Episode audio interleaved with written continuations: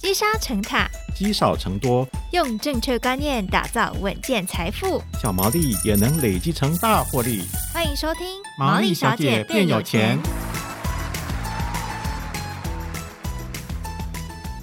Hello，大家好，欢迎收听《毛利小姐变有钱》，我是主持人沛甫。上一次呢，我们聊到小孩的财商教育，有关于存钱啊、零用钱的部分，比较着重于在于帮于孩子提升这个金钱的敏感度，跟一些理财啊、存钱的观念培养。这一集呢，我们想再请达人哦来跟我们聊聊，怎么引起小孩对于投资的兴趣。邀请到的达人呢，一样是财经网站 Money Bar 的创办人玛哈老师。哎，老师你好。喂，大家好，我是玛哈。好，老师啊，那个我们上一次聊了很多关于存钱啊、零用钱的提供等等的想法，还有财商教育。那这一集哦，想问一下老师哦，有些小孩这个家长可能很急，想要帮小孩踏入这个投资领域啊，那小孩建议几岁开始接触这个部分呢？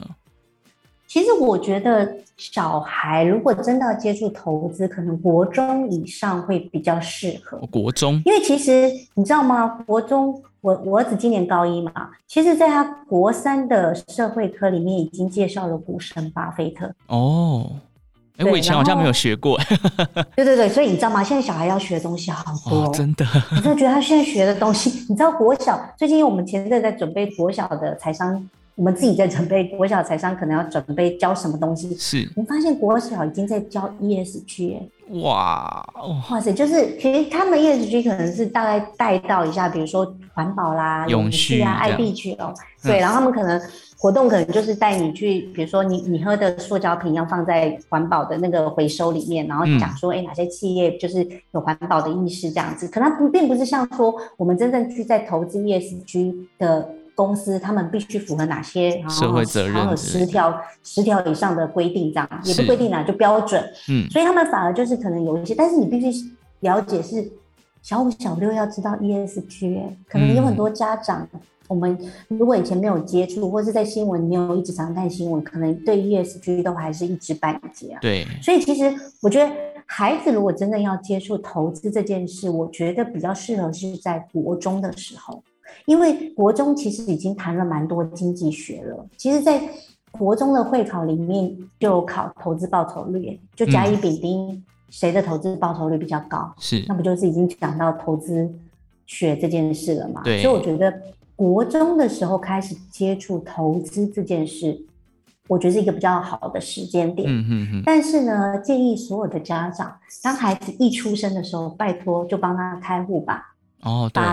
他的比如说红包钱啊，因为孩子每年孩子只会有两笔比较大的钱啊。第一个就是你给他的零用钱，如果他没用掉，存起来。像我儿子也是，如果没用掉，他就会存起来，那就存到他自己的账户里面，钱非常非常的少。嗯。但是你知道，这是孩子看到账户的钱有增加的时候，就算是十块、二十块、三十块，他还是会觉得很开心。哦，对、啊，他就说：“哎、欸，我的钱越来越多。”然后另外一笔比较大的钱就是过年的红包钱嘛。是，如果你真的就说父母不太，因为每个家庭不一样，但是假设父母可能真的可以不会需要动用到那笔钱，或是可能把那笔钱的一部分存起来，那我觉得也很鼓励大家帮孩子开户啊。你从小开始存，假设你只是存了好吧五千好了，孩子十岁的时候你也帮他准备了五万呢。二十岁就十万了，但你不会一直都只有五千嘛？你可能比较大之后，你可能各家经济状况又更好一点，搞不好你存的钱又更多了。是，那这个东西就是变成是对孩子来讲也会很有感，因为通常像我们自己的的教育基金里面，我们可能就会存股啊，或买 ETF 啊，嗯，这些我们都可能会做。那当然就是涨涨跌跌，可是如果你拉长十年来看，基本上不太会赔啦。对，对，所以其实我觉得这个东西就会变成是说，你可以透过你自己在帮孩子规划的教育基金里面，同时带入就是为什么投资这件事也蛮重要的。对，然后呢，你帮他买了什么？为什么你要买？你就可以开始慢慢跟他介绍为什么要接触投资这件事情。嗯，那这个就会是一个比较好的开端，因为当孩子没有看到账户上的钱或者他自己有账户的时候，其实。多数的人是无感的，就是那投资好像这件事跟我有什么关系？我又没有钱，嗯，我又没有账户，我为什么要了解？好，那因为大部分的家长，其实包括你我，我自己也是哦。我是大学毕业之后第一份薪水之后，我发现，哎，我好像应该要来理财一下，嗯、我才开始接触的。对，我也是大学毕业后才开始。对，可是我觉得其实这就是我们这一代父母跟过去我们老一代父母很大的不一样。嗯，像以前我妈，她她其实她教我什么，她就跟我讲说，哎，不要乱花钱，要节俭。哦，对，要储蓄，然后有钱你要赶快把房贷还清啊，然后不要投资，会赔死。我不知道是很多家长可能早期有赔过还是怎么样。嗯，其实我妈也没有什么投资股票。就她会觉得说，哎，不要碰，不要碰就安全。好，可能过去如果今年上半年没碰的人，可能相对安全。但是呢，但是呢，其实我们作为这一代的父母，就我们这个年代的父母，其实我们不一样，还是要跟孩子讲不要乱花钱。对。可是呢，你不要乱花钱的同时，你其实要教他聪明消费啊。怎么聪明消费？嗯、比如说球鞋，我们可能会说，哎，看了之后现场我们去试，哎，好像不错，然后我们就马上。就用手机 Google 一下，就是哪哪哪个平台比较便宜？对，好，一样的东西，所以你其实是要教他聪明消费这件事情。那当然也是要储蓄。嗯、另外呢，不是不要投资，而是在你投资的时候，你要分清楚，你这笔投资是长期，还是你只是短期？你是要做一个波段，短期拥有，它可能比较偏向投机这个状况，而不是跟他说。哎、欸，你都不要投资，不要碰。其实不是这样子，你不可能完全不让孩子接触，然后一直到孩子跟我们一样，大学毕业之后才开始。可是你想想看哦，如果你是更早的时候让孩子接触，他其实已经有这些观念，他当出社会的时候，他就不会这么辛苦，因为他已经比别人。比如说，我们现在从国中的时候慢慢教一点教育，我不是教我跟你讲，孩子的正职是学生，我不是整天教他投资的。对。但是呢，你可能有有个机会，有个场景的时候，你教他一点，教他一点，他大概有一点概念，慢慢慢慢，他的财商跟投资的知识会增加。而且我跟你讲，爸妈也会增加，因为你要教他，你是不是自己要先做中学的那种感觉？对对对，所以我就我就说我我我其实我的财商教育很强调共学。但是共学真的是所有父母觉得最难的一件事情，嗯，因为他会觉得说，老师妈呀，我自己就不懂，我还要教我儿子，就是你不懂，你要想办法懂一点点，然后慢慢去教。比如说这两年 ETF 就是好像是投资名牌，就是买 ETF，其他不要买。那如果假设你觉得，哎，你自己本身有在涉猎这方面的东西，你就可以从你自己先了解 ETF，然后慢慢再教孩子什么是 ETF。然后，如果你真的有投 ETF，你就跟你孩子说，为什么你要选这一档 ETF，你就慢慢把一些观念带给他了。对。那因为你要教他，我跟你讲，你的财商，我跟你保证，两年后你一定很强了，真的。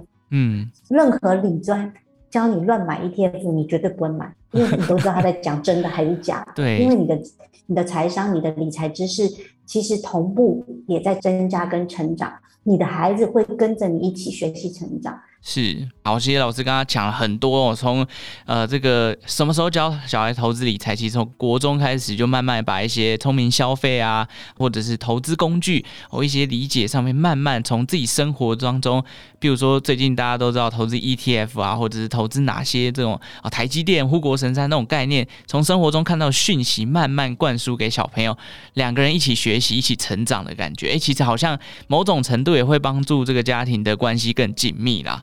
那诶，我这边想问一下老师，那如果国中前，我们可以从生活当中，老师有没有什么样的例子，可以让小朋友在国中之前就先稍微接触到一些生活中的投资哲学呢？因为我我就自己很想教我的小孩嘛，嗯，所以我就开始找一群我认识的也是财经的专家们一起教我的孩子以及他们的孩子。好，嗯，那我觉得如果你在国中之前要让孩子去接触，像我们之前营队，现在是因为疫情期间没有办法参访。我们其实以前我们营队第一年，我们就带孩子去参访证交所，哎，一零一的证交所。嗯。那在参访之前，我们当然会跟他讲说，哎，股票是什么东西？是。然后，呃，你如果当股东，你会你会有什么权利？这样子。那我们就大概很 rough 的介绍给孩子。所以那时候，其实证交所的那个窗口还跟我说，哎，你们确定你们要来吗？你们是我们接待过年纪最小的参访团，因为他们都是高中以后才会去参参访。是，然后他说他们真的知道什么是股票吗？然后我就跟他说没关系，因为我们在上课前就参访前，我们都会跟孩子介绍，哎，什么是有很多投资工具，股票可能是其中一种，那股票是什么？好，然后其实我们当时带孩子去最主要的目的，就是让孩子去体验一下真实的金融市场到底是长成怎么样子。因为你知道一零一的那个证交所，它有一大片的报价墙，嗯、就是你可以看到很多的报价，然后它的跑马灯里面就有呃零零五零。然后我们会故意问孩子说：“哎，那现在今天大盘是涨还是跌？就是你的加权指数，因为上面都有。所以其实这种比较像是体验式的，让孩子去感受。呃，原来投资市场，我原来有一个地方叫证交所，嗯，原来股票是在这边交易的。好，那后来呢，我们也带孩子去参访，比如说股票博物馆。那现在疫情期间，他们基本上应该都不接受参访了啦，因为太危险。其实股票博物馆也很有趣，他就跟你介绍说：哎，哦，股票第一张股票是谁？”然后呢，以前股票有一张纸，那现在为什么无纸化？嗯，然后他就会介绍很多股票的历史。然后很特别的是，股票博物馆还有一个金矿，是真正的金矿的门哦。他就叫你去敲敲看，然后告诉你说为什么金库的门要这么重。所以这种就是在你的日常生活中。你可以去跟孩子介绍说，哎，原来股票是这个。然后另外还有一个，最近不是股东会一大堆赠品嘛？对。对啊，前阵子大家不是都一直在讲说，哎，那个中钢还是中钢的赠品今年是什么？然后又还闹出一些风波嘛。嗯。那你也可以就是说，假设你真的有投资。买了一些股票，它真的有赠品，那你也可以透过你去领赠品的过程中跟孩子说，哎，因为我们有买了这家公司，那为什么我们买这家公司？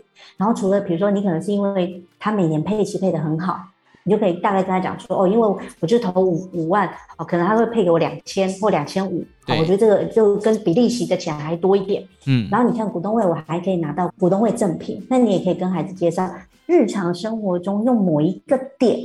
引起孩子对于投资股票这件事的一点点的兴趣，不是叫他投资哦，嗯，你只是让他知道说，哎，原来投资股票，我作为一个股东，哦，我可以大概呃有哪些权利？以目前大部分的国家，包括我们台湾，基本上在国小阶段的财商，多数希望孩子能够学到的东西是第一个，认识什么是金钱，对，然后金钱在他人生扮演的角色跟意义。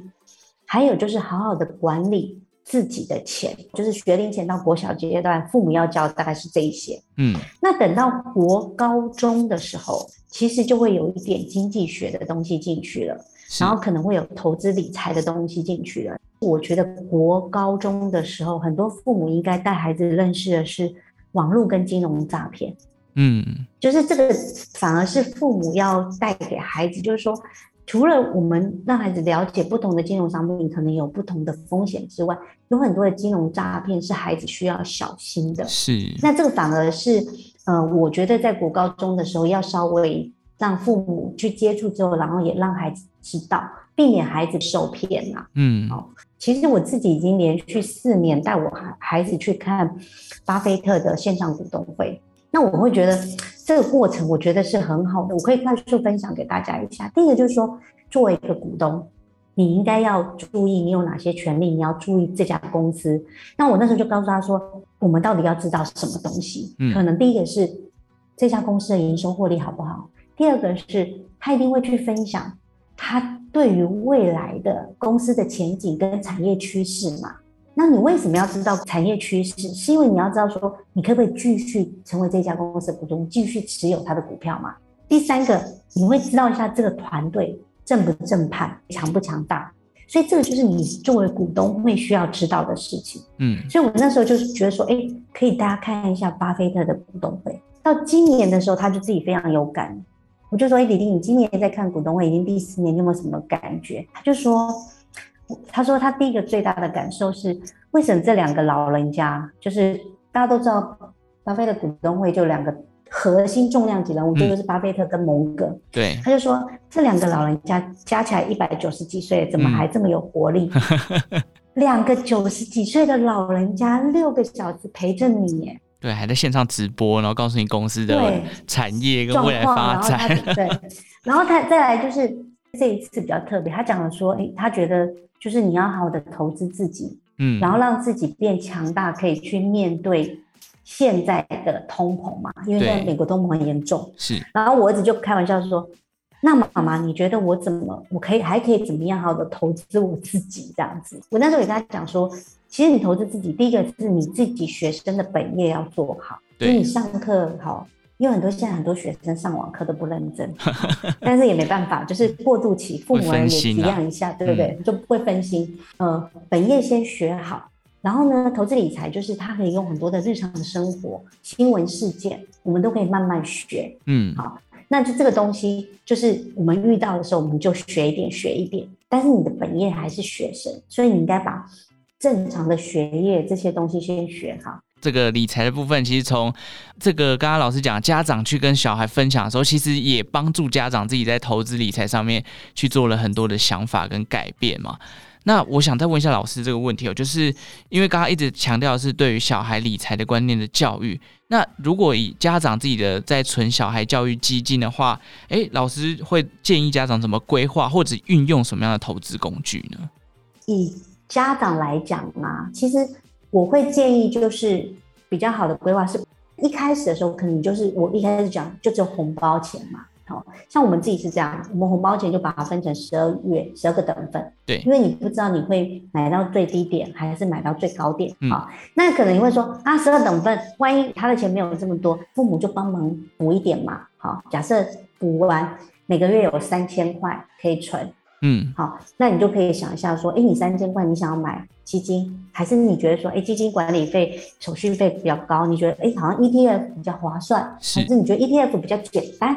嗯，那你就可以定期定额存 ETF 也可以，或者是你觉得说，哎呀，我觉得我不要存 ETF，我我就是喜欢金融股，那你也可以定期定额存金融股啊。嗯，因为现在其实很多的券商或是很多的金控，他们都有定期定额存股跟存 ETF 的功能。你开始扣之后，你要想一想，就是说，你定期定额扣，你还是要定期去检视它，比如说一季或三个月看一下你。你假设你存的是个股，你就要看一下，说，哎，这个个股当时你存它的理由，跟你觉得它的表现 O 不 OK？比如说，我举例金融股好了，之前就会有所谓的，呃，俄罗斯债的曝险危机嘛，是，然后再加上这一次疫情。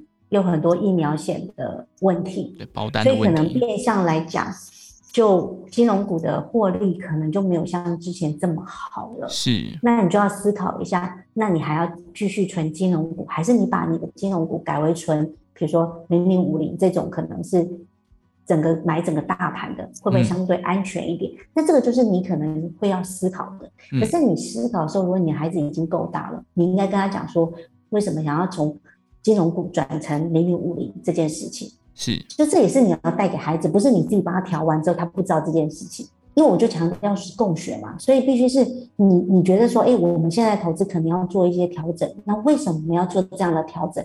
所以其实就会变成说，最后孩子会变成你的投资战友。嗯，对，就是你投资上你会可能过去是夫妻两个人一起讨论交流。可是未来你的孩子会加入你们的行列之中。我不是说你整天要跟孩子讨论，是说当你遇到你有一些事件，你会觉得说，哎，我好像要去做一些调整，比如说一季讨论一次或半年讨论一次，至少半年都要讨论一次了。